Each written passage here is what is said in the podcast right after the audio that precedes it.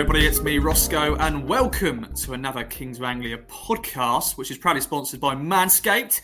And um, as you can hear, it is me in the hot seat once again. Heafy's gone for a lie down ahead of this big week. Um, as we all know, there's some big games ahead. Um, but obviously, Town made it fifteen wins out of twenty championship games, which is just bonkers. What a win it was at Borough. I'm joined by Stuart Watson and Alex Jones as we discuss all things Town. Uh, let's get right into it. Stu, always a pleasure, my friend. I didn't actually see you. Didn't see both of you at Borough, which was sad um, as I travelled up separately. Um, so this is the first time I've seen you since whenever it was. But Stu, how's things? You had a week off last week. It's great to have you back. Thank you. Yeah, it's strange going the, the length of the country and back and not, not seeing each other. Um, yeah, it was. Um, it made the trip home that, feel that little bit shorter, didn't it? Uh, with with the victory, that's for sure. I thought you meant with, without me then for a second. I thought, oh. and that. And that as well, and that. Without needing to worry that Ross is in his earlobes, you know, chatting nonsense as I normally do. Um, A J, always a pleasure, my friend. Part of Young Guns, how are you? All good. Yeah, I, I also thought that Stu was going to go down the route of uh, saying that. And I was thinking, wow, that's harsh. Um, I, I, I quite like some of the quizzes. I thought they were quite good that we've been doing on our road trips, and you, you kind of miss it. But yeah, it's a long, long way, isn't it? Um, I also felt that the way back, oh, yeah, I think it was a bit quicker. We had that nice Peterborough stop on the way back. I think that was quite a slog to get down there. But um That that was a, a real trek, that one, and at least for the, the next couple games. I mean, the next one coming up isn't that that far, at least, so uh, we'll get to keep the mileage down. Definitely. I want to shout out to um, Wazza, Joe, James, and Lee, who um, who took me up to not not all of them drive. It was Joe who drove, but um, I brought out my quiz, my normal quiz head, so they got the quiz for the Borough trip. Um, and that was, yeah, a good journey. But, um, yeah, missed you, boys. Missed you. Didn't even say, didn't even, opportunity to even see your faces, but it is what it is. Um, I want to quickly, um, elephant in the room. Uh, photographers are peasants, by the way, boys. No press food for me. I didn't even get a press room. Warren, the other photographer, said there was a room, but it was basically a room with loads of stewards, basically. So, um, yeah, not happy. How was the food, by the way? Because I, I have to ask, as always.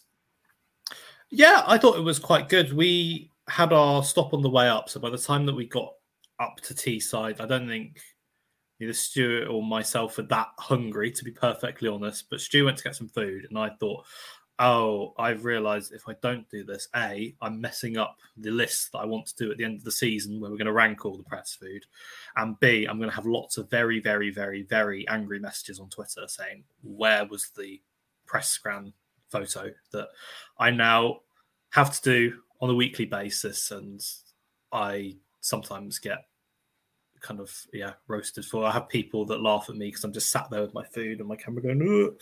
Um, it might look a little bit strange. I think it's also one of those, and I want to put this out verbally now. I said it on Twitter.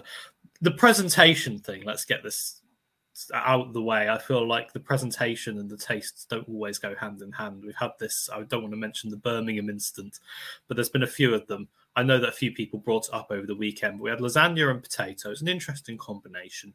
And I thought it was good. I, I enjoyed it, and it's going to be quite high on the list come the end of the season, I think. Thanks, thanks, thanks for letting me know. Thank you. Sorry, sorry, Ross. I know that you weren't best pleased when we uh, when didn't I put even, that on Twitter. We didn't even want it, Ross. We didn't even want it. Didn't need it. And there was you through yeah. the tradesman's entrance. Quite yeah. right. Like winding up our photographer friends when, uh, when they have to go. It's like Downton Abbey. They're sort of... Uh, Down downstairs. Well, yeah. we're we're living we're we're living the high life. You wouldn't even have a, you wouldn't have a story if it wasn't for a picture on it. Your the main, you know, image. You know, God, I know you'll just use a stock a stock picture from somewhere. Um, but yeah, Justin, big shout out to Justin who bumped into me at the services, and he came over to me and went, "Oh, how was the um, media scran?" And I was like, I looked at him straight away. I went, "Mate, I'm fuming, mate. I'm absolutely fuming because um, I didn't get anything. So I just got into my Burger King and ate that. Uh, I did have a nice um." full English on the way up. So, you know, at least I did eat a little bit. But yeah, Borough need to, um, yeah, need to sort out, mate. Need to sort out Borough. Um, but thankfully, Town got the win. So I sort of moved on quickly, really. I know I've just brought it on the pod on Monday morning, but it is what it is. Uh, boys, shall we segue? Yeah, tiny into... violins. You can hear the sound yeah. of those tiny violins. I'm sure that all the listeners, their hearts are broken for us listening in on this. I know, I know, I know. But um, another win, boys, which is just, it's crazy. It's absolutely crazy, but Town are doing great things. Um, shall we hear from Kieran McKenna on a complete performance? Let's see what he had to say about the Town win at Borough. Yeah, I thought a really complete performance, really, especially for an away game. Um, I thought we controlled most most elements of the game, really. I liked our out-of-possession game, both high and low. I liked our, our in-possession game. Set players were good. Um, probably the only thing that I thought we could have been a little bit cleaner in our execution in the final third and created, you know, especially in the first half, a higher calibre of chance with some of the positions that we got into. But um, no, I liked, you know, so much good work in all phases of the game, and I thought our game management, you know, away to a really good team was, was very good as well. It was indeed. Um, McKenna versus Carrick, Stu. It was a chess game, wasn't it, in that first half? Yeah, there was a lot of there was a lot of oh, football friends moments between uh, Kieran McKenna and Michael Carrick. I think they sort of greeted each other like long-lost friends about four or five times at various stages throughout the afternoon. Um, cut from the same cloth, football philosophy-wise, you know, we heard a lot of that in the build-up, former colleagues at Manchester United, and that was apparent from from very early on in this game that both teams wanted to play the same way in terms of building from the back, in terms of baiting the press, uh, all the stuff that we... we've known and, and loved from Ipswich Town over, over the last year or so. You can see Middlesbrough are trying to do the same things. It's what took them, you know, right up through the table last year in the Championship to, to the playoffs. Um, ultimately, Ipswich just did it that little bit better over, over the course of the ninety minutes. Um, after a fairly cagey, sort of even start, I thought Ipswich got more and more on top. I thought they deserved the goal going into the break. Um, they got the killer second just to take the sting out of um, a slight response from Middlesbrough just when they were starting to maybe get the, get the home fans behind them, having having been booed off at the break um, slightly harshly. Middlesbrough, um, that second goal just took the sting out of that, and um, it was just a, a thoroughly thoroughly professional away victory. Yeah, I think it was indeed very comfortable. Um, A J, thoughts on the first half, my friend, and Conor Chaplin with his goal. I think he's now, he's scored a lot of goals in twenty twenty-three. We're getting onto the substitutions in a bit as well, but uh, he keeps on scoring and, um, yeah, got a bit of a deflection on it, but not a bad strike.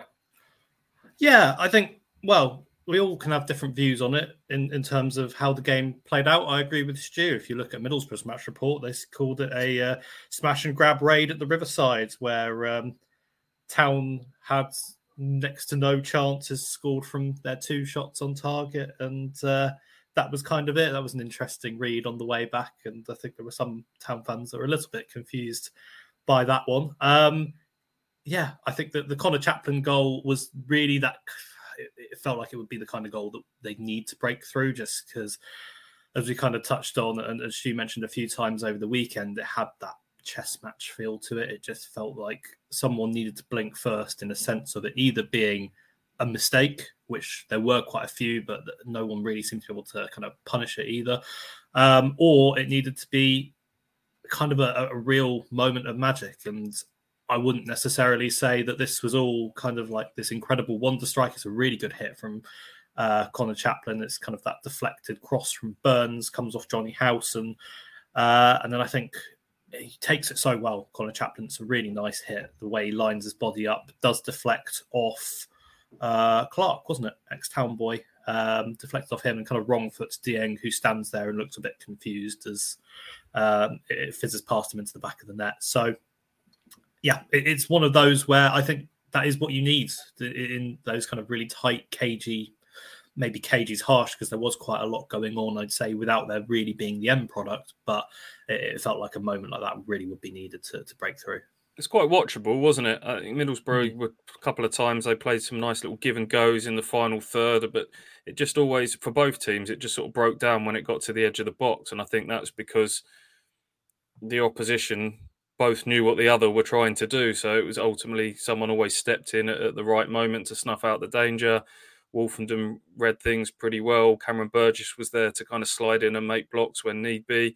Similar story at the other end. You heard in that Kieran McKenna clip that Ipswich worked some good positions, but maybe weren't crisp and clean enough to kind of create the chance at the end of it. So it felt like one of those days where maybe a set piece could have been the difference. As Alex says, a moment of magic, a mistake. We were waiting for that. And in the end, Ipswich got um, a couple of little rubs of the green along the way. Like like you said, a, a deflection, deflected cross comes back out, a slight nick on, on the shot from Chaplin, but but take nothing away from the strike. He, he caught that caught that sweet as you like. So uh, not a volley. We, for listeners of this podcast, Alex was a, a little bit confused about the amount of Twitter chat going on around volley after that goal.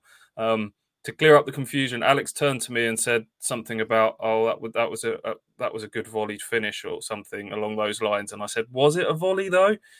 To which Alex took quite literally because he didn't know the volley backstory. So then he turned yeah. around and started asking people around them. Um, I think Andy Warren was to your left, wasn't he? Who was mm-hmm. obviously in on the the volley backstory.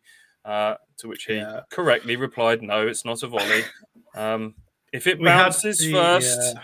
It's not a volley. You... We had the adjudication panel step in. I had not clocked necessarily that there was such a strong adjudication panel. I hadn't clocked that we had ex-members of the podcast who were still part of the adjudication panel. Um, and yeah, by the time I'd kind of put out saying, well, we've had the question asked, uh, yeah, I was immediately shut down. Um, I will give you on the volley. On the volley, we will I'll take give you on the volley the bounce, just, but it's not a volley. He sets his body quite well. Um, Yeah, I feel like this is going to be something as well that I'll have to be quite kind of close with, because I feel like if I now put it in my match report and it's wrong, it will be like one of the first things that people are going to latch onto, because every single listener of this podcast is probably like some uh, follower of this religion of volleys that has been created over the last few years. So I'm going to have to be careful. It's not a half volley either, and that's a, that's something that people will fall into as well. So there's a lot of people that take one bounce as being a half volley. It's not a half volley. A half volley is when the ball is virtually touching the t- the turf. It's just just literally just coming up off the turf, and you catch it at that moment on, on the slight upwards. That's a half volley. That's important. It's important. It's very. It is important. important. It is important, Ross. You've got to phrase it right. You've got to phrase it right, ladies and gentlemen. You've got to phrase it right. Um, Although in heads and volleys as a kid, that would have counted because outside the box, I think you were allowed one bounce was always the rule for us. Inside of the box was a header or a volley. Outside the box, you could take a bounce. And there endeth this discussion on volleys.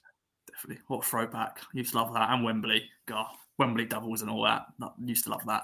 Um, quick little stats on Conor Chaplin, um, Renegade Statman. Uh, big shout out to him as always. Um, he became the first Town player since David Johnson in nineteen ninety-eight to score twenty-five goals in the calendar year. Of course, Chapman's still got a few more games to go, and um, he also scored the two hundredth goal, Stu, of the Kieran McKenna era Conor Chaplin. So two hundred goals under Kieran McKenna. It's just, it's mad, isn't it? Yeah, and I think Alex pointed out in the car journey home, obviously we'll, we'll get onto it in a minute, but he provides the assist for the second, which takes him on to what, eight goals and five assists. So thirteen goal contributions already this season in the Championship. Um, remarkable. Uh, for me, he was, he was, it, this was a real team performance. We played the rate. We always play the ratings game on the way home where Alex does his ratings, obviously at the game, they go live, but I've, I've not normally had a chance to look at them by the time we get in the car. And uh, I, I have a little guess at where Alex has gone. And I, and I think I was only one out on this occasion. I haven't quite got the full set just yet, but whenever, whenever not too, whenever far away. And this was, this was a performance of, there was no nines in there. There was no sort of standout, sort of wow star performances, but this was just a really solid uh, team effort of um, lots of eights and, and sevens, and um, and that all sort of contributed, as I say, to that sort of complete performance, as McKenna refers to as that that sort of what what you need away from home to win at a place like Middlesbrough. Yeah, and um, shall we talk about this man, Václav Smooth? I think I hope you heard that. Um, Mister Smooth himself. Um, yeah, I'll get the royalties, please, Ipswich Town. Andy Warren, whoever does the tweets. Because um, I assume you got that from this podcast. Or you've just basically put it in Google Translate and found out Alanki is smooth um, in, you know, Czech for English, whatever. Um, but A J, thoughts on him, because he was smooth. He was a smooth operator because uh, oh, at one stage in the game, I just thought, wow. that is just unbelievable. When, you know, ball and yeah, mm. you, you've seen the clip. You've seen the clip. Yeah, I think it was one of those that maybe we didn't appreciate as much in the moment. Uh, this maybe seems to be a thing that there are a few town players that have moments like that. Sam Morsy is one whose performances can go under the radar a little bit at times. And I feel that Vaz, when he's not making these incredible saves, he did have a couple, by the way. He's one that um, might have those kind of moments, really, really good in possession, um, important playing out from the back. His work with the ball at his feet is exceptional. Um, had that again today. Today? Blimey. I'm really thinking that was a long journey back. Had that over the weekend. Um, and as well as that, he wasn't really called upon too much in that game, but when he was, the two saves that he made were fantastic. He denies uh, Latte Lath from a free kick.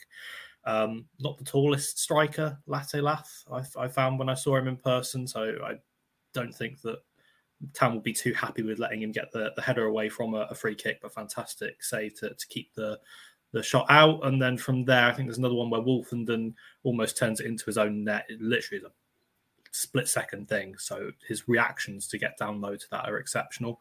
Um, showing he's a, a, an all-round goalkeeper. We talk about his goals prevented. We talk about, um, you know, all these ratings that he has as pretty much the, the top goalkeeper in the division statistically, but the work that he does with the ball at his feet, that's almost as good, if not as good, in terms of how it suits this town team. And well, Christian Walton's got a, a bit of a challenge on his hands. We've discussed that so much in the last few weeks, but at the moment, it just feels like Vaz is, is the perfect person to be in this uh, town setup.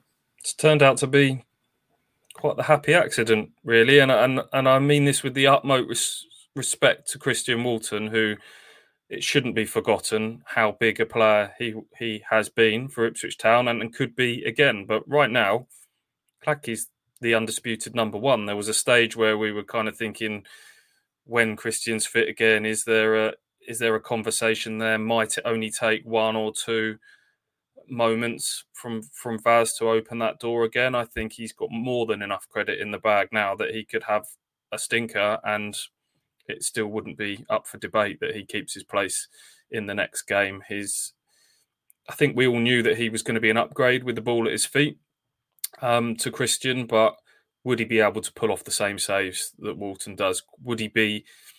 Would it be a problem with coming and collecting those aerial balls and and um, crosses into the box, set pieces, all that sort of stuff? Well, he's he's answered all those questions, and um, yeah, that that touch when, you know, I think it was the goalkeeper, right? You know, big kick out the hands up, up to up to the other end, and he's he's off his line under pressure. That could go horribly wrong, but he just cushions a pass out to the right hand side. That's that's outrageous, really. Um, that takes some serious cojones, and. Um, Yeah, I thought he, in many ways, he was the difference in this game because both teams want to play out from the back, and, and Seni Dieng couldn't do it as well for Middlesbrough. They, he had, by contrast, some really nervy moments that got the crowd a bit, a bit jittery at times. So, um, yeah, we've we've shouted him out many, many times this season already, but, but we have to sing his praises again. Oh, for playing! Damn it, didn't work. I was about to play this thing again. It's not playing. Why is it not playing?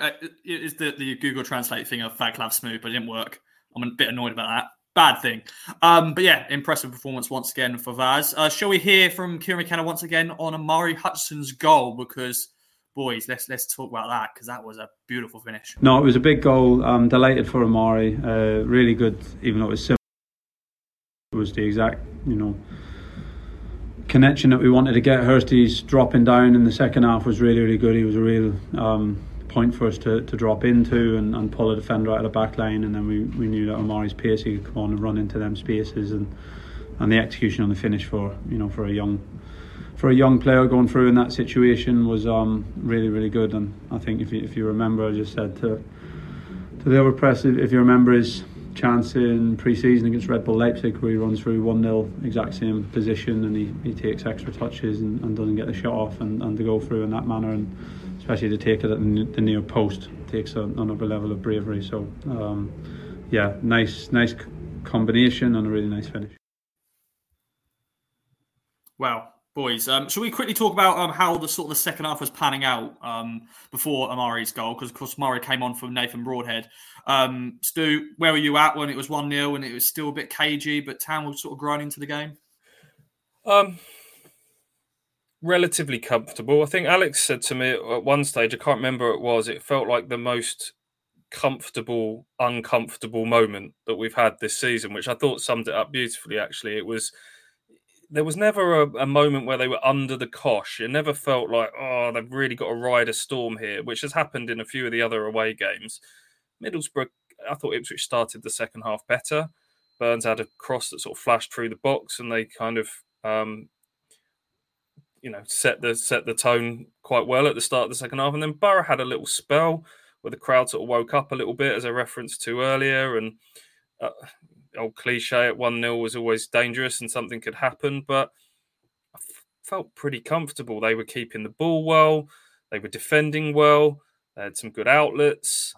Um, but the second goal, you know, the deep, the deeper that had gone at one nil, then the dynamic might have changed. So to score when they did, what was it, sixty-seven minutes? Um, that that kind of was the, the killer blow, really. And As, as Kieran says there, it was quite simple in, in the build-up, um, but really, really coolly taken, wasn't it? It was. And A J, I know you're a big fan of Omari. When he signed, that was uh, you're talking about him every week, it felt like. And um, he's come off the bench here and he scored another great goal, another big goal away from home. Of course, he was the man who scored the, the winner at Southampton. Um, but he was cool as you like. Um, I think McKenna, and I think you and Omari mentioned it, they heard a whistle and they felt he was offside. that's why that's why he looked up, and then of course he composed and then great finish. But how good is he going to be? Yeah, I think his development's really interesting, and it's something that McKenna referenced in terms of pre-season. You can never judge too much in pre-season, but you never really see a kind of huge contrast, I'd say, necessarily in terms of a player's performance level at that stage and six months on. I wouldn't say it's a, a, a massive change for, for most players. When you see Omari Hutchinson, I think when we first saw him in the Cambridge game, there was kind of a lot of excitement and a lot of raw potential there, where he clearly had this incredibly high level of skill and threat on the ball, but some of the other aspects were lacking. And I think the big thing that I kind of noticed is his decision-making was a, a bit of a problem. We saw that, as McKenna referenced, with the Leipzig game in Innsbruck, where he went through one-on-one, easy chance to put Town two nil up, and uh, he kind of faffs around with it, and he'd done that a few times. This was just perfect. This is exactly what he needed to do. It's exactly what we wanted him to do in that moment in the Innsbruck Cup, um, and it, it shows how he's been developed as a player, and he deserves credit for that, and so does McKenna and, and the coaching staff at Town in terms of being able to change that and, and develop him, because that's not an easy thing to do for such a young player in such a short space of time. And the move's so nice, the way that, as he says, um, Hirst drops deep, it opens the space up. Uh, I think it's Borough's left-back Engel who ends up just standing in the middle of nowhere, plays everyone onside. Uh, Borough furious, but he is so comfortably onside. I love the assist from Conor Chaplin, because he basically just comes in and whacks it. He, he just comes in, runs proper, smacks it off, pretty much takes it off the feet of Hirst from the, the first replay that we saw of it anyway. And that's really nice uh, moment from him, just to spot the space there. Cool finish near post, um, just to wrap it all up. And, and that's what made it just such a, a comfortable finale, a professional kind of finish and, and performance that Town haven't always had, but they really had in this one. And we, we actually haven't mentioned the celebrations, Stu. That's something you would be able to do, wouldn't it? One of those backflips, yeah? Absolutely not. Um, Yeah, that always that always takes a goal up a notch, doesn't it? A, a celebration like that, backflip, somersaulting off in front of the away fans over that side as well, which is that side of the box that he scored, which just elevates a goal that's just put you two nil up, giving you that bit of breathing room. Come come at the end where your fans are that have travelled hundreds of miles. Um, we've had so many incredible away day scenes this year. Uh, it would be impossible to, to rank them when you go back to the, the promotion charge in League One, Barnsley, Bolton, Derby. Then already this season, that is six away wins on the road in the Championship, late winner at Q P R, the opening day at Sunderland.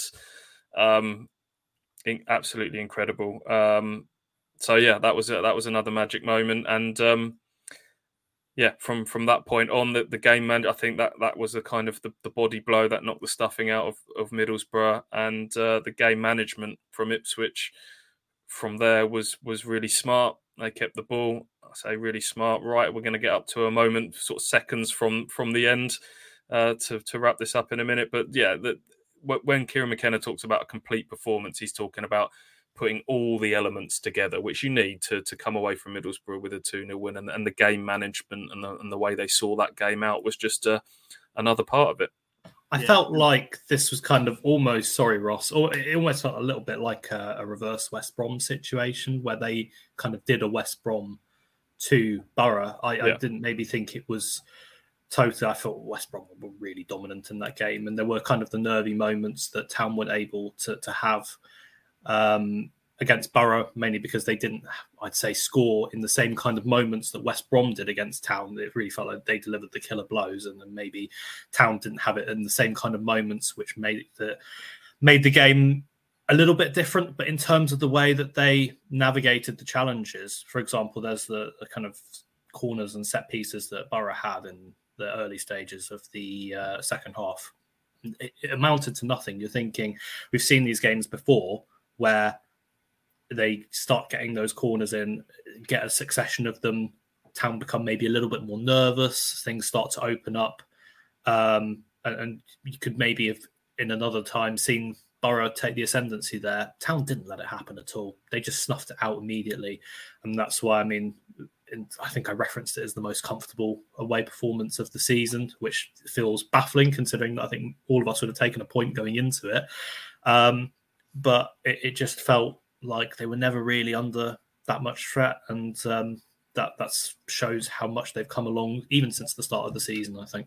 Contr- controlled is the word that Kieran McKenna used a lot. He, he actually, a couple of times in his post-match press conference, talked about sort of comfortable. And then he quickly sort of backtracked. And, and I think he, obviously Michael Carrick, his good friend, I think he was very keen to kind of be respectful in the way that he talked about it, that, you know, they're a really good team. And, um, But he kept he kept sort of changing comfortable to controlled. I think he felt that that was a more respectful way to talk about his, his team's performance, and, and he's right. And yeah, just looking back through the away wins that Ipswich have had, Sunderland, that was real backs to wall towards the end of the game. Q P R, you know, left it relatively late to to get the winner. Um, Sheffield Wednesday. Can't quite remember how that one panned out. Conor Chaplin scored on forty-five. It was one of those where I think it was kind of a really one-sided one, and Town ended up getting the one goal to kind of make it safe. Maybe a few nervy moments at the end, so that'd be up there. Yeah, that would definitely yeah. be one of them. Southampton, they obviously sort of that, that didn't come easy. That was really, really hard fought. Huddersfield, late equaliser. Bristol City under the cosh a little bit towards the end. Obviously, then the the comeback points against Birmingham and, and Rotherham, and, and the defeat at West Brom. So, yeah, this this has to go down as, as Ipswich's um, probably best all-round away performance of the season, no doubt. Yeah, and of course, a clean sheet, the first clean sheet on the road since uh, the Bristol City game back in October. Full, so that's full stop, isn't it? First clean yeah. sheet since then. Ooh, that's. A, I think Vaz will be very happy about that. Yeah, I think it is the first clean sheet since then, so... Yeah, Ta- tactically, there was a few things that were interesting from this game, and Kieran touched upon it there about George Hirst dropping a bit deeper. That was a feature of the second goal, but it was a feature of the, the whole game, really. We're used to seeing George Hirst playing off the last shoulder, running in behind, but I thought he showed his all-round qualities in this game. That That's obviously something that they worked on. They obviously felt that Middlesbrough had, I think, three of their back four were, were in forced changes. I mean, they had nine players unavailable for this game. Ipswich, to be fair, had two two players suspended themselves. So, you know, that's just how it is at this time of year. But there was an opportunity for Ipswich going to Middlesbrough at this stage of the season with the players they had unavailable. I, I looked through their team, not a single one of their start, not a single one of the starters from their playoff semi-finals started this game. So that shows you how much has has changed at them. But you know, nevertheless, they've got some some good players in that team still. Dan Barlaser and Matt Crooks, Ipswich fans will remember sort of as being part of that Rotherham team that taught Ipswich a, a few lessons in, in League One. Johnny House, an experienced player, ex-Norwich, of course. Morgan Rogers, someone that Ipswich have, have looked at a few times in, in recent years. So just going back to the tactical point, George, they obviously came up with a bit of a game plan. George Hirst playing a bit deeper. I thought he was strong. He, he dragged... He, dragged people into the areas that they didn't want to be. He held people off. Um, he reminds me of that um, quote about Peter Crouch. I think it's from um, it's from the comedian the um, uh, Frank Skinner talks about Peter Crouch. It must be like defending. It must be like th- someone throwing a bicycle at you when you're trying to mark Peter Crouch with all the sharp, pointy elbows and limbs sort of coming at you. And George Hirst has got that sort of ability when people um, people are sort of coming at him. He can hold you off. He can. That was a really nice sort of little Cruyff term spin that led to the second goal. So that was one element, him deploying him a little bit differently. And the, and Wes Burns, I thought, was used a little bit differently in this game as well. It was almost back to the early days of Kieran McKenna in League One when we referred to it more as a sort of a wing-back system, and Wes Burns was a wing-back for a long time. And, and um, yes, when Ipswich had the ball, he still took that high line. But in this one, they were quite happy for little spells to for him to drop right back in into a back five and and play that low block just through little periods when they needed to. So, uh, yeah, it was a fascinating tactical battle, this one as well. Yeah, we always knew that, though, didn't we, with McKenna and Carrick? You know, they they know their weaknesses, they know their strengths. So it was always going to be interesting. Um, A J, this is now this win as well. It's the third straight win against teams who got into the playoffs last year. Of course, Sunderland, Coventry, and now Borough. That's another impressive stat uh, for a newly promoted team. Um, as we already know, fifteen championship wins is bonkers anyway. But to you know beat three of the teams who got into the playoffs last year is pretty good. I think I saw something on Twitter which was along the lines of if you put Town and their points total into the championship last season, they'd be something like thirteen points clear of third. Something absolutely ridiculous. It might have even been second. It was a huge gap. Um, shows, A, well, two things. A, how um, good um, Town have been so far this season, and also how the championship has changed. And it, it does feel like... It's just early doors to say it, but in terms of who finishes third and fourth, I think we could be seeing some of the highest points totals of whoever gets those kind of uh, hmm. positions. Um, whoever Deja vu from League One last season, isn't it? Yeah, you know, with the, the four teams um, finishing on such high points totals. Yeah, I think it's going to be a, a similar kind of thing. And the fact that you look at the four at the moment as it being Town, newly promoted from League One, and the three relegated sides who have millions to spend, but also players that have already cost millions. Look at Leicester's squad, look at Leeds' squad.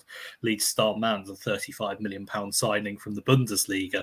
Um, and you look at Town spending probably like the average amount that they've spent on that squad so far. It's going to be an absolute fraction of that. So to come out twenty games, fifteen wins, three draws, two defeats, second best record in the history of division at this stage, behind Leicester, funnily enough, which again shows how the division has panned out. That's absolutely fantastic. And I, yeah, with this run coming up as well, it's it's nice that they've had all this behind them. I, I think that you can't take for granted what they've done so far when you look at what's going to be coming up. Um, I think that it's just going to be a case of doing what they can, but also focusing on what they've already done. Yeah, smashing all the records, Stu. And um, another little stat to bring you, ladies and gentlemen. Uh, twenty-two goals have been scored by Town subs in twenty twenty-three so far. Of course, Omari Hutchinson's goal at Borough was the twenty-second goal this calendar year, Stu, which is just, it shows, it proves how important our subs can be. Yeah, I, I tweeted over the weekend that it was twenty-one, and then I had uh, a little count up again in the car on the way home and found another one that's twenty-two across all competitions this calendar year, uh, which by my reckoning accounts for just shy of twenty percent of Ipswich's goals. So one in five have come from someone who's stepped off the bench, which, um, you know, I think speaks volumes about not only Kieran McKenna's ability to see how games are unfolding and how to affect them. For example, you know, he talked about that he felt that there was some some gaps in behind George Hirst dropping deeper and people could run off of that. And that was maybe not so much a Nathan Broadheady type game at the, the weekend, the way it was panning out. So he sees opportunities like that in game and reacts quite quickly. But it's also, it also speaks a lot about how he's got everyone in this squad to really buy into the kind of we before me attitude and, and always being ready and knowing that, you know, that is not a punishment to be on the bench and that you you have got a big role to play to come on as, as a finisher of games. Um, you know, in this era now with with five substitutes and, and nine on the bench, Ipswich are really, really taking advantage of that. So yeah, I thought that was a, an interesting stat. twenty-two goals, eleven of them this this season from substitutes. Oh, just records just keep getting broken, and just loads of these great stats. It's just every time I go on Twitter um, or any social media, it's just Ipswich Town stat there, that, there, there. Just everyone's just loving it at the moment, which of course is is such enjoyable, isn't it?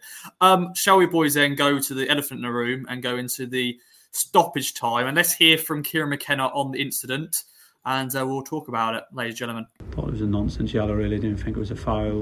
Um, I thought there was quite a few instances in the last fifteen minutes that, you know, were given in the context of the game and the crowd and the scoreline, not what actually happened. So it was a frustrating yellow. I spoke about that yesterday with Sammy.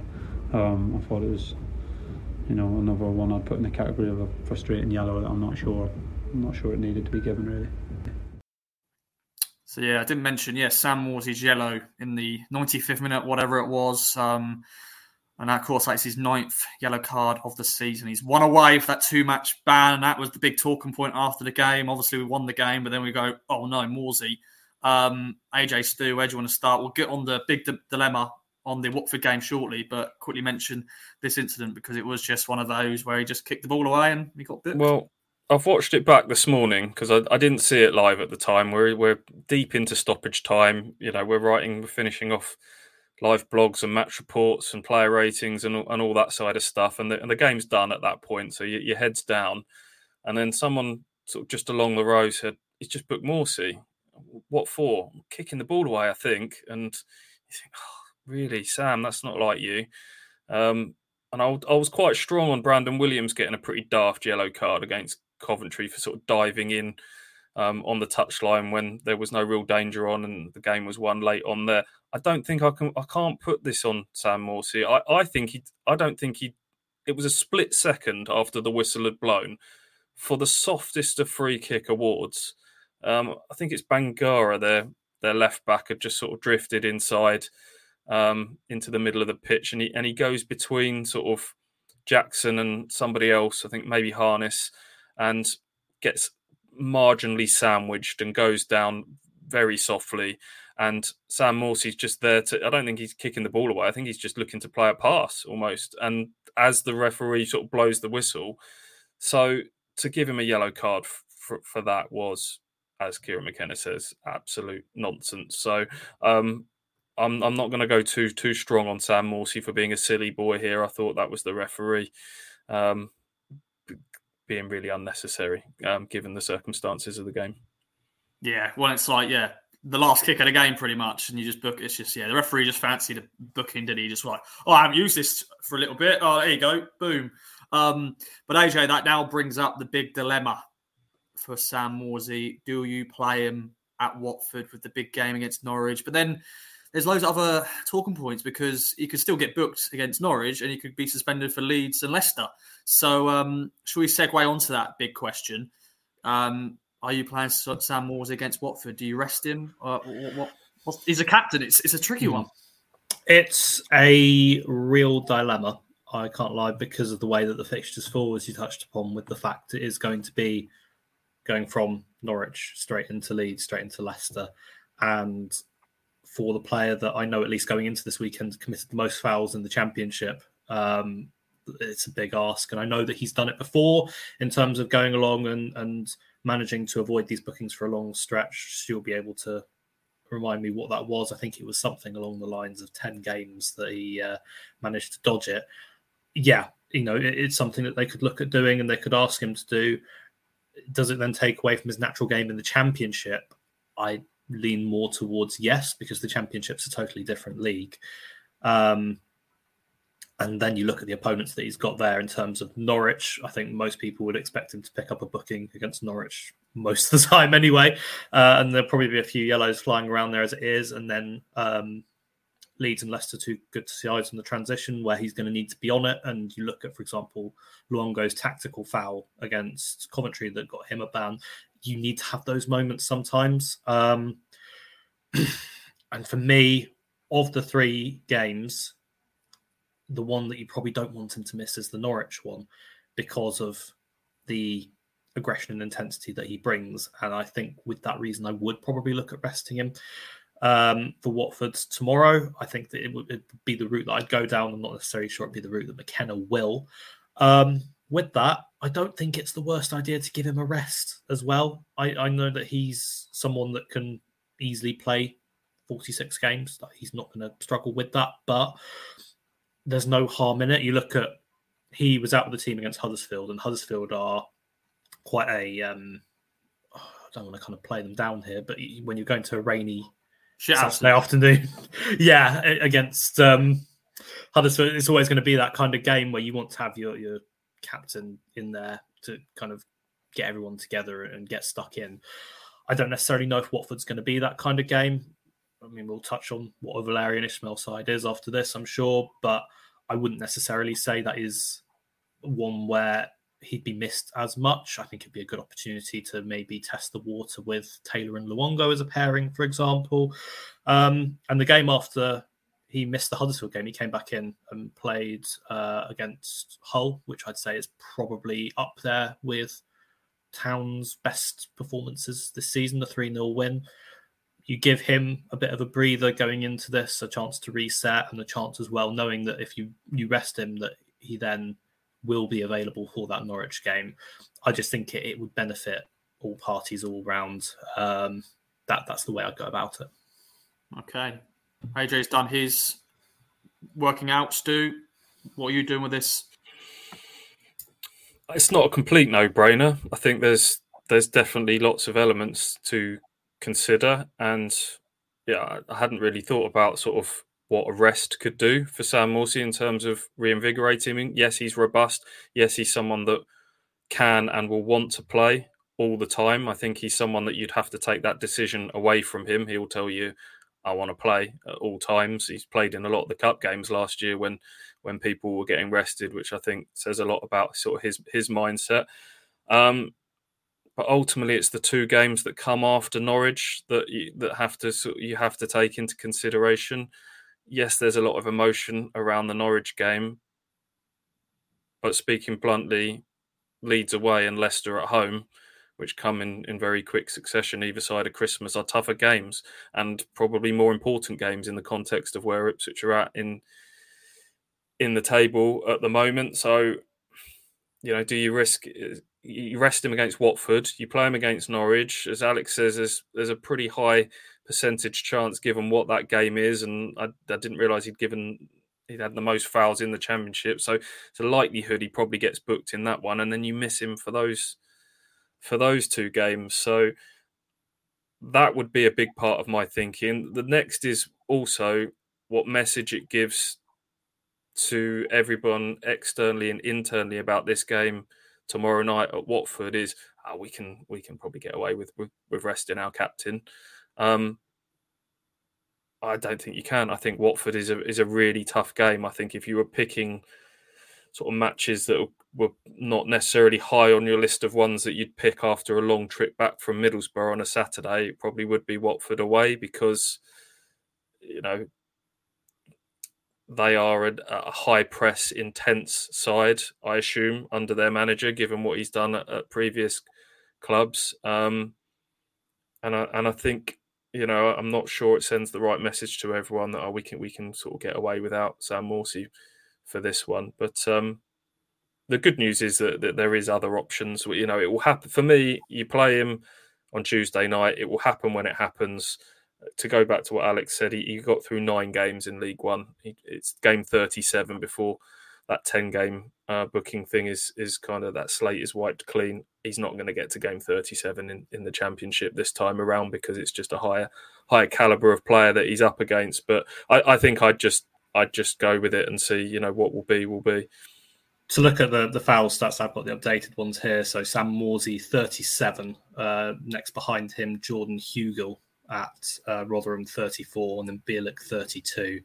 Um, most yellow cards quite comfortably if you look at the players behind there. Ryan Porteous has eight, so he's kind of on it. Ben Pearson's another on nine. Um, but when you look at the fouls he's committing, that is probably a consideration. Also the fact that you look at the, the game over the weekend, he was booked for nothing, and that's always the risk as well, is that you can have that moment where it can be something nonsensical. It can be something really stupid, and everything can then change when Um, it, it's not something that Morsy has done that would, would ne- necessarily be considered a foul, and that's always the risk with, with this. And I think that the biggest question overall is, well, A, you don't want to kind of take away from his natural game. That's kind of a, a conclusion that's already been made and something that McKenna's spoken about before, but also how do you balance it out in terms of the risk of missing the games? Do you risk him going and getting suspended for the next two? Don't forget, if he misses the next two, if he, get, if he plays against Watford, gets suspended, that will then still take him out of the Leeds game because it's a two-match ban. Mm.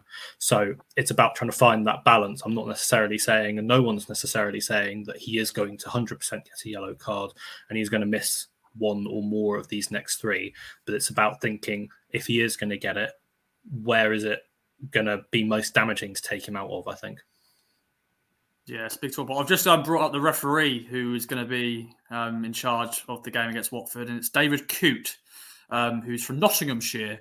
Um, he's um, only took charge of seven games so far this this season, um, and he's shown twenty-nine yellow cards. Um, he's played. He's actually reffed a few Premier League games. Um, his last game was the Stoke Sheffield Wednesday game, where he showed seven yellow cards. So uh, yeah, has he? Um, well. Reffed a town game so far this season? No, as I said, he's, he's, okay. he's reffed one, two, three, five Premier League games and uh, reffed two Championship games. So, yeah, he's shown just one red card. Was he one it... of those that was involved in the V A R drama? I might just be totally... I have a feeling, looking at it, I've just... T- David Coote was what he said. Yeah. Um... Yeah, it looks like there's um, a lot of there's a lot of V A R articles that come up in this one. So um, oh, um, Liverpool Everton, infamous Merseyside derby that left Reds fuming. Um, look, Championship, Premier League, two different things. I don't know if that's kind of led to him being um, sent down to the Championship or what the thing is there. Or, uh, but, looks, so. he um, October was the last game he took charge of in the Premier League, and he's yeah, that was his first game back on the weekend. So maybe he's had a bit of a breather and he's been dropped down to the Championship. So, uh, so yeah, interesting. Always mm. interesting to see the referee and stuffs do. What will also be interesting is, I think we'll, at some point in the near future, we are going to see a different midfield pairing for Ipswich Town, and you would imagine that midfield pairing would be, all things being well, Massimo Luongo and Jack Taylor. At some stage, Massimo Luongo is going to have to adapt his game slightly. I think he'll have to play the Sam Morsy role. We know he's got those sort of tenacious qualities, but I think positionally he'll have to be a little bit more disciplined and, and sit a little bit more, and Jack Taylor will, will be the one on that sort of left-hand side of the two with a bit more licence to get forward. You'll lose a lot of qualities with Sam Morsy. Uh, the first thing that everyone goes to is his his tackling and his ability to get stuck in. But I think the bigger thing for me is actually his leadership and his calmness. And in the derby, it won't just be, you know, everyone goes, oh, he'll, he'll get stuck in. He'll be a two-footed tackle, et cetera, et cetera. What he, what he does is he, I think he'll calm people down around him as well. People overlook that quality about him. So that, that would be the biggest miss, I think. It would be his sort of his captaincy and his, his leadership. But you you probably gain something a little bit as well in, in Jack Taylor is someone that can, I thought his passing was, I thought he was really good. Um, at Middlesbrough, his passing, one one first time pass from deep that set someone away was was really good. And obviously his goal threat as well. He's, you know, um, Luongo and Morsy don't necessarily have tons of goals between them. I think Jack Taylor gives you a, a different bit of uh, attacking threat, um, you know, that ability to score from from outside the box that we've seen, inside it as well at Rotherham. So, um, yeah, we'll, we'll see. But um, for me, I think you just have to roll with it and see what happens. But there, there's certainly a valid debate there, and I could see why people would, would go the other way. Yeah, let us know later, John. Let us know, Kings of Anger, on all the socials. I'm going, just playing. He's a, he's the captain.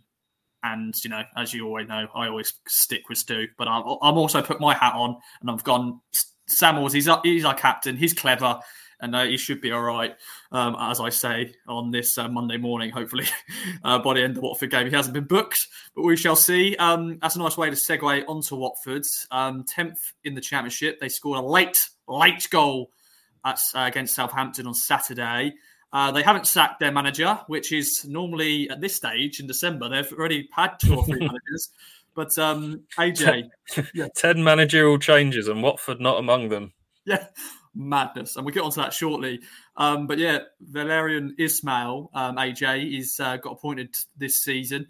Um, and they're doing okay, Watford. They've had a mixed bag of results here and there, but tenth in the table. They've got, you know, some players I can't pronounce. Um, but yeah, they've got a, a very decent team on paper.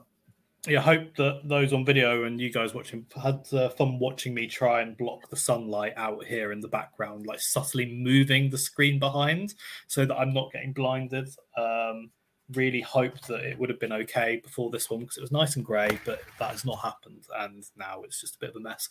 Um, Watford probably for once, not a bit of a mess, which um, oh, that was such a smooth segue.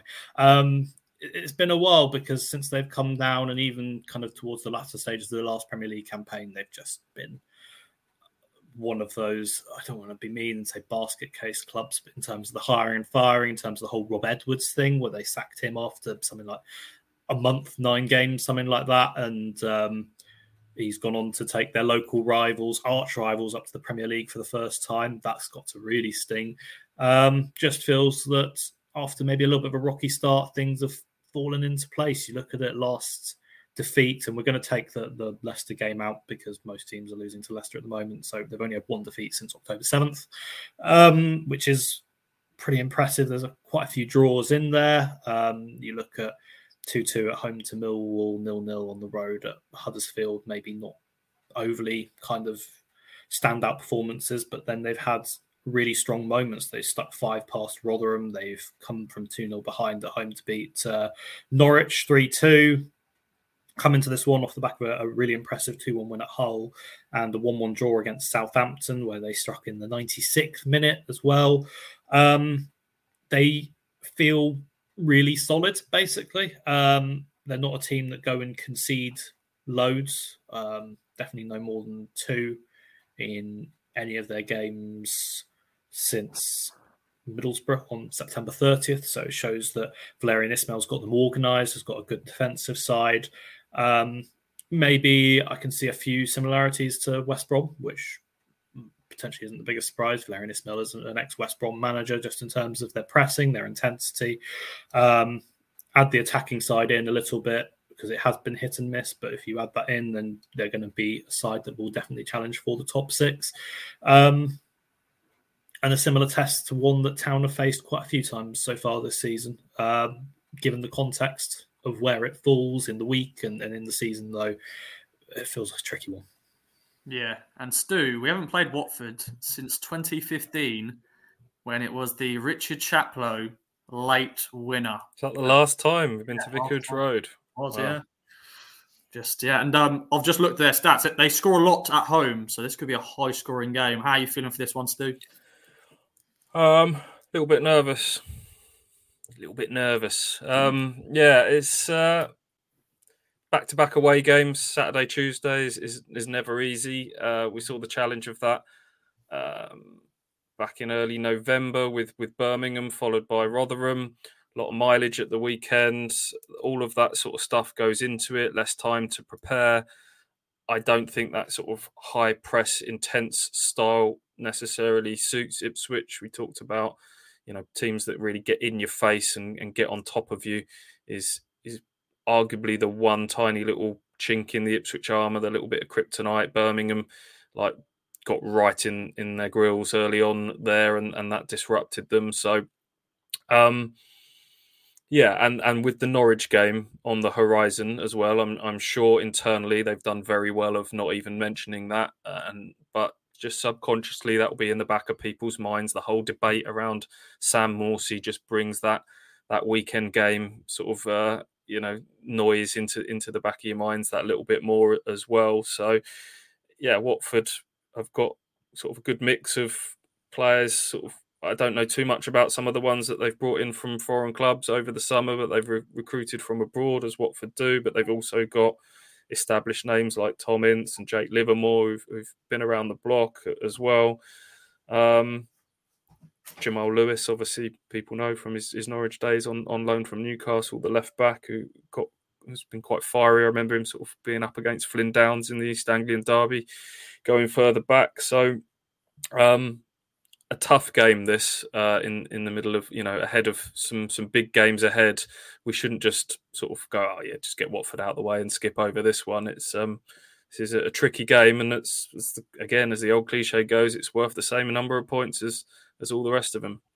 Yeah, indeed. I think they've got one defeat in the last ten, five wins out of those ten games. So uh, not too shabby. They've spent a bit of money, though. I think uh, Kone, one of their player midfield, I think he's eight million. I think they spent mm. on him. So I think they've also, that's one of their strikers. He's signed, he's a Danish striker, signed from a Swedish club. And he's, I think he's their top goal scorer. So uh, I won't say his name. Yeah, that's the one. That is the one. Thanks, Stu. Um, well, so, they yeah. got they got a fair bit of money, didn't they, for a chunk of money for João Pedro back in the yeah. summer. And, you know, you looked at them and thinking he was a standout Championship star last season and has, has gone on to to do pretty well for, for Brighton this year. But um, yeah, it looks like they've they've spent that money pretty pretty well, looking from from the outside in. And um, you know, they'll be one of the clubs that are thinking that they can get themselves in that top six mix. I think that they're one of them that's had the kind of rebuild that we spoke about. We spoke about this going into the Borough one, where they've lost key players. Ismaila Sarr, another one that went out um, mm. playing Europa League football with Marseille. See, they, yeah, he went to Marseille, and they've got, um, yeah, João Pedro went up to Brighton. So both, funnily enough, I think in the same Europa League group. Um, but that kind of shows the, the level of players that they've lost from a team that really struggled. And I think that it feels maybe in a way that they've taken the right step forward in moving them out. It feels like there's progression. It feels like the manager's got the players in that he wants. Um, I've seen some suggesting that there may be kind of two or three short, and the January transfer window, if done well, can really give them the springboard to move on. But I like what they've done. Reece Healy, someone who's done it in the lower leagues, hasn't really worked out for him so far, but he has the potential to do it. Mateus Martins, um, a Brazilian winger on loan, I think, from Udinese. Yeah, so he's... Has to be Udinese so. if it's Watford. They have yeah. to, yeah. The link there. Um, others who, again, just seem to have that kind of continental flair about them that doesn't always work in the Championship. They've got Georgi Chakovedatse. I'm going to go out on the limb and try and pronounce that. Uh, thanks, Ross. Um, kind of quite a, an agile left winger. Again, I think it's maybe players who, in a similar way to Borough, are starting to adjust to life in the Championship. Rajovic, I'd say, the star man within that, who has made that quick adapting process, and if the others follow suit, I think that they're going to be a really strong outfit. And this might be the period, as we've seen in the last kind of ten games, where they've all started to find their feet a little bit more. Yeah. Well, boys, um, shall we do predictions? A J predicted a win at Borough. We all went for a draw, Stu and Heafy, and yeah, and uh, Alex only got the point. Uh, I think Heafy predicted Conor Chaplin to score first, so he got a point. So um, he is now on eighteen points. Um, Alex, you're now on thirty. Um, where are we going to go with this then, boys? What do you reckon then, Stu? Um, as I said, I think they've yeah twenty-two goals they've scored at Vicarage Road, Watford. Um, they score more at home than away. Um, so this could be a high-scoring game, or it could be a goalless draw. We don't know. It's classic Ross. Could be, could be a win, could be a draw, could be a high win. uh, cover all bases. Um, I would snap your hand off for a point. Is is what I would say. Um. Um, this is a tactical prediction because I've got some ground to make up, and I don't, I don't think anyone else will go for a defeat here. So with a heavy heart, I might put them down for a, a narrow, a narrow defeat on the road.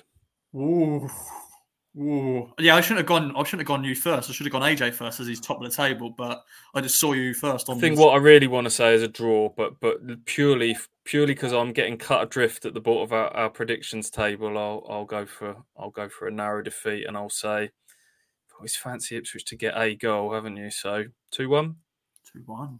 Who's going to score for Town then? Uh, come back to me on that. Okay, come back to Stu on that. So he's going for a defeat, ladies and gentlemen. Oh, that is just. Whew. A J, what do you reckon then, my friend? Top of the table. Are you going for a win, draw, a defeat? Would like Stu? Are you going to copy Stu? I'm not going to copy Stu. Oh, we don't do copying in these predictions league, do we, Ross? Um, no, I'm again. It's one that I come into with a little bit of apprehension, but I had that with Sunderland. I had it over the weekend. There's been a few others, and the only game that's proven me wrong so far has been West Brom, to be perfectly honest. Um, and for that reason, I'm going to go for a win. And I think that, yeah, Leicester managed to complete a shutout against Watford, and that was at home, and it was it was a little bit tight because I know that um, Watford ran them a little bit closer than that scoreline suggests. But I'm going to be bold, and I know that Town can grind out wins on the road, and I'm going to go for a one nil win. Um, first goal scorer, Stu's held off on his, and I think it's so he can figure out who he's like, who he thinks is likely to start. The one name that I just know is going to start, pretty much guaranteed, is going to be George Hirst, and I'm going to go George Hirst, first goal scorer. Okay, then. I'm pleased you haven't gone to the prediction I had in my mind, because I was thinking, you'd think, oh, he's copying. I went, no, he's going to draw. He's going to draw. I've gone, no, I've gone for a win, mate. I've gone for a win. Oh, okay. I think they're going to, they're going to, a two one win. That's what I'm going for. Sue's gone for a two one defeat, but I've gone for a two one Town win. Right, you've both gone for wins. Yes. I was going tactical, so I thought some people might go for draws. So can I change mine now to a one one? Ooh, or is it, is it locked in? Adjudication Ooh. Panel incoming, Ross. This is your. This is now you didn't you didn't actually lock it in with the goal scorer, so I'm allowing it. I'm allowing, You're allowing it. Okay, yeah. It felt felt a little negative, really. So I'll go for one one. Okay, and I'll say I'm going to say Conor Chaplin. Chaplin again. Ooh, uh, Heath will let us know his. Um, so yeah, I've gone for a two one Town win. First goal scorer. Let's give it to... Should we give it to a defender, maybe? I'm going to score a set-piece against Watford. Yeah, why not? Yeah, why not? Let's give Let's give it to Luke Wolfenden. Um, he recently announced he's going to be a, a dad again, so uh, why not score, Wolfie? There we go. So uh, a draw, two wins, and we'll find out Heafy's one shortly.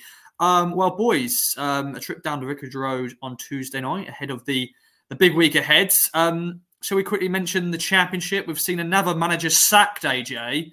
Um, as we mentioned, it's not Watford. Watford have not seen a sacking, but um, it's actually a former Norwich boss in Alex Neil who's been sacked at Stoke City, the tenth this season in the championship so far.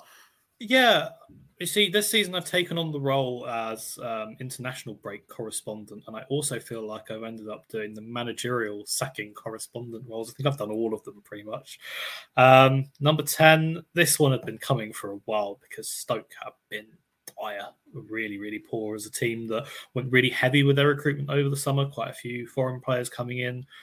I thought they were fairly uninspiring at Portman Road at the start of the season, but you just felt that, again, and this could count for about half of the championship at this point, foreign signings, a team with a, a kind of quite heavy transfer window, um, needed time to settle in, similar to Watford, similar to Borough. Uh, it's just the fact that Stoke have sunk much, much lower than those two teams. Um, at the time, moment, it feels like they've really got no hope at all of, of challenging much higher than kind of that top half. They're sat quite deep towards the bottom. Uh, where are they now? They are twentieth, and they are just two points above the drop zone. So it shows where their kind of priority is going to have to lie. Difficult appointment to make as well, because you're going to want to be looking long-term in terms of someone that can get Stoke back to where the owners clearly think they belong, given the investment, but also if... Yeah, you, you, anyone in that kind of bottom, I'd say maybe six or seven, really feels at risk, potentially Birmingham and below. It, it feels like the relegation battle has really opened up a bit after it, it felt like the three teams have been cut adrift. So Stoke have to be careful. They've made the change off the back of uh, four consecutive defeats, four pretty heavy consecutive defeats, maybe aside from the Plymouth one, uh, winless in six as well, which actually came on to quite a positive run. So one that I'm pretty sure they felt that they needed to make. And there's quite a few championship jobs opening up at the moment, aren't there? There is. Uh, Stu, quickly, um, chat round up quickly. Um, of course, the, the gap is growing for Town. Seven points now ahead of Leeds. So what's the stat on the um, in the seventh place? Yeah, I'm just looking at the table now. From twenty-first place Huddersfield, just above the drop zone, are on twenty-one points. And then there's only a nine-point gap from them all the way up to Sunderland in sixth. So that's classic kind of congested championship table, which really puts into context that Ipswich Town are now eighteen points clear of sixth. That's the most mind-blowing stat of it all. And and just when we keep talking about everything that's going on, it's almost like overwhelming. It's just insane how well it's gone. I don't think that you would have found a single person associated with Ipswich, even the most optimistic believer out there, that would have painted this scenario as we head into Christmas. It's it's unbelievable. I'm still kind of, we're in a sort of a, I think we are just sort of pinching ourselves a little bit about it all still at the moment, aren't we? I think it's, so I've done this to Ross twice now. Yeah, I think it's well that you look at last season as well, their points total, so it's forty-eight, it'd be enough to keep them up in the championship. Last season's championship, it ended up with um, Cardiff ended up on forty-nine, the last spot above the relegation zone, twenty-first. Um, anyone going to stick their neck out? This feels like a Ross thing that he's going to come out and, and do you know what? Outside the away end, when I was doing game day, I was like, do I do it? Do I do it on there? Do I put my neck on the line? But it's like, oh, man, it's too what? soon. As in top six guaranteed? Yeah, is that, that, yeah, what, is that what you're talking about? No, no, I'm actually thinking even more further. But I stopped. Okay. I really? Stopped myself. No. I stopped. Wow. I, stopped. I wouldn't go further than that because... Funny enough, yeah. This time, I think back in, you know, uh, the when Paul Cook got sacked, of course, I went, season was dead. And that was December this time, you know, December. And I sort of, I said it too soon maybe, but obviously I was right. So but I don't want to jinx it now. So I'm not going to say it, ladies and gentlemen, but I was, there was one stage before game day, I literally went, do I say it? But I bottled it. So um, I'm not going to say it yet. It just feels to me a bit like you've got the top four, you've then got West Brom, and I, I'm just not inspired by the chasing pack that much. I just think it's a load of sides you'd say are good, and they, they'd be kind of like those playoff chasers in most years that might kind of have an outside chance and, and end up finishing kind of, yeah, top half, good side. But none of them really stand out outside of that top five. They all just feel like pretty nice, comfortable teams. Sunderland, for example, are a side that just sacked their manager because of the results and they're sixth. And below that, Cardiff, hit and miss. Hull, a couple of pretty disappointing defeats. Preston have been woeful recently. And then you're getting onto Watford, Blackburn, Middlesbrough, all kind of field transition teams. And sure, the gap up to sixth is not that big, but the gap in terms of the top four, and I'm going to say top five because I think that West Brom, albeit not at the same level, are still a really good team that I can't see not making it. Uh, it just feels like, in terms of quality at least, that, that there's quite a lot there, and fingers crossed it will maintain that kind of thing. The January transfer window can obviously change a lot, but when we sit here at the moment, it really would need a, a huge change to alter things massively in terms of that perspective. Yeah, I, I think history has taught us that going very early on predictions can come back to bite you. I mean, I think there was well, a case with Sheffield Wednesday. Season no, dead. I'm just, in in general, I think Sheffield yeah. Wednesday, uh, Sheffield Wednesday last season, I think there was a lot of predictions around them, which I think most people would have concurred with, that that looked sort of unblowable, and, and the wheels came off. You can't see the wheels coming off spectacularly for Ipswich. Famous last words because of, I mean, again, probably one of the most impressive things is that they've only lost twice, and it's the it's the shortage of games that they lose.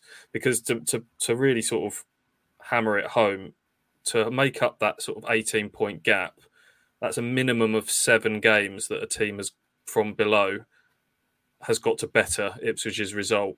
And the reality is, it's, you know, that that's got to be a win compared to a defeat. So the reality is there's probably going to be, that's going to be wins compared to a draw. So the reality is it's probably got to be at least nine nine games that somebody's got to better, and we've only got twenty-six left. Can you, Alex reeled off the teams just outside the top six. Can you see any of them bettering nine of Ipswich's results over I the last twenty-six games? Just to put it into context, West Brom, Sunderland and Cardiff have had nine wins all season. So... yeah, there you go. I don't, you don't want to tempt fate. I mean, you're going right back to when Joe Royal's team were were storming it at the top of the championship, and and, and some predictions around that sort of came back to, to haunt people, that that was done and dusted, and, and it wasn't. So, yeah, he, we're not even halfway into this season yet, but the reality is Ipswich are looking pretty pretty good for a top six finish, and we're not even at halfway. I mean, if you'd have said that before a ball was kicked, yeah, unbelievable. Yeah, incredible. Um, and of course, Kieran McKenna says, yeah, not looking at the table, which is a lie. You've got to look at the table at some stage because you need to know where a team is in the league just to head to the game. So that's a lie. They do. He goes at- back home. He has a nice glass of wine. He has a little look. He just goes, yeah. And he puts just... his phone down and then he goes on Y Scout for the next eight hours.